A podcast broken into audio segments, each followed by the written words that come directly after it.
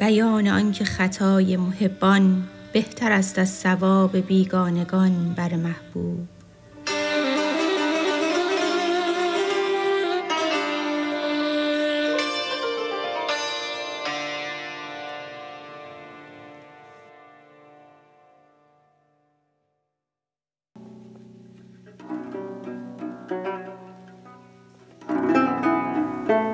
آن بلال صدق در بانگ نماز.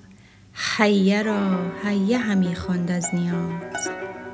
تا بگفتند ای پیمبر راست نیست این خطا اکنون که آغاز بنی ست ای نبی و ای رسول کردگار یک مؤذن کو بود افصح بیار.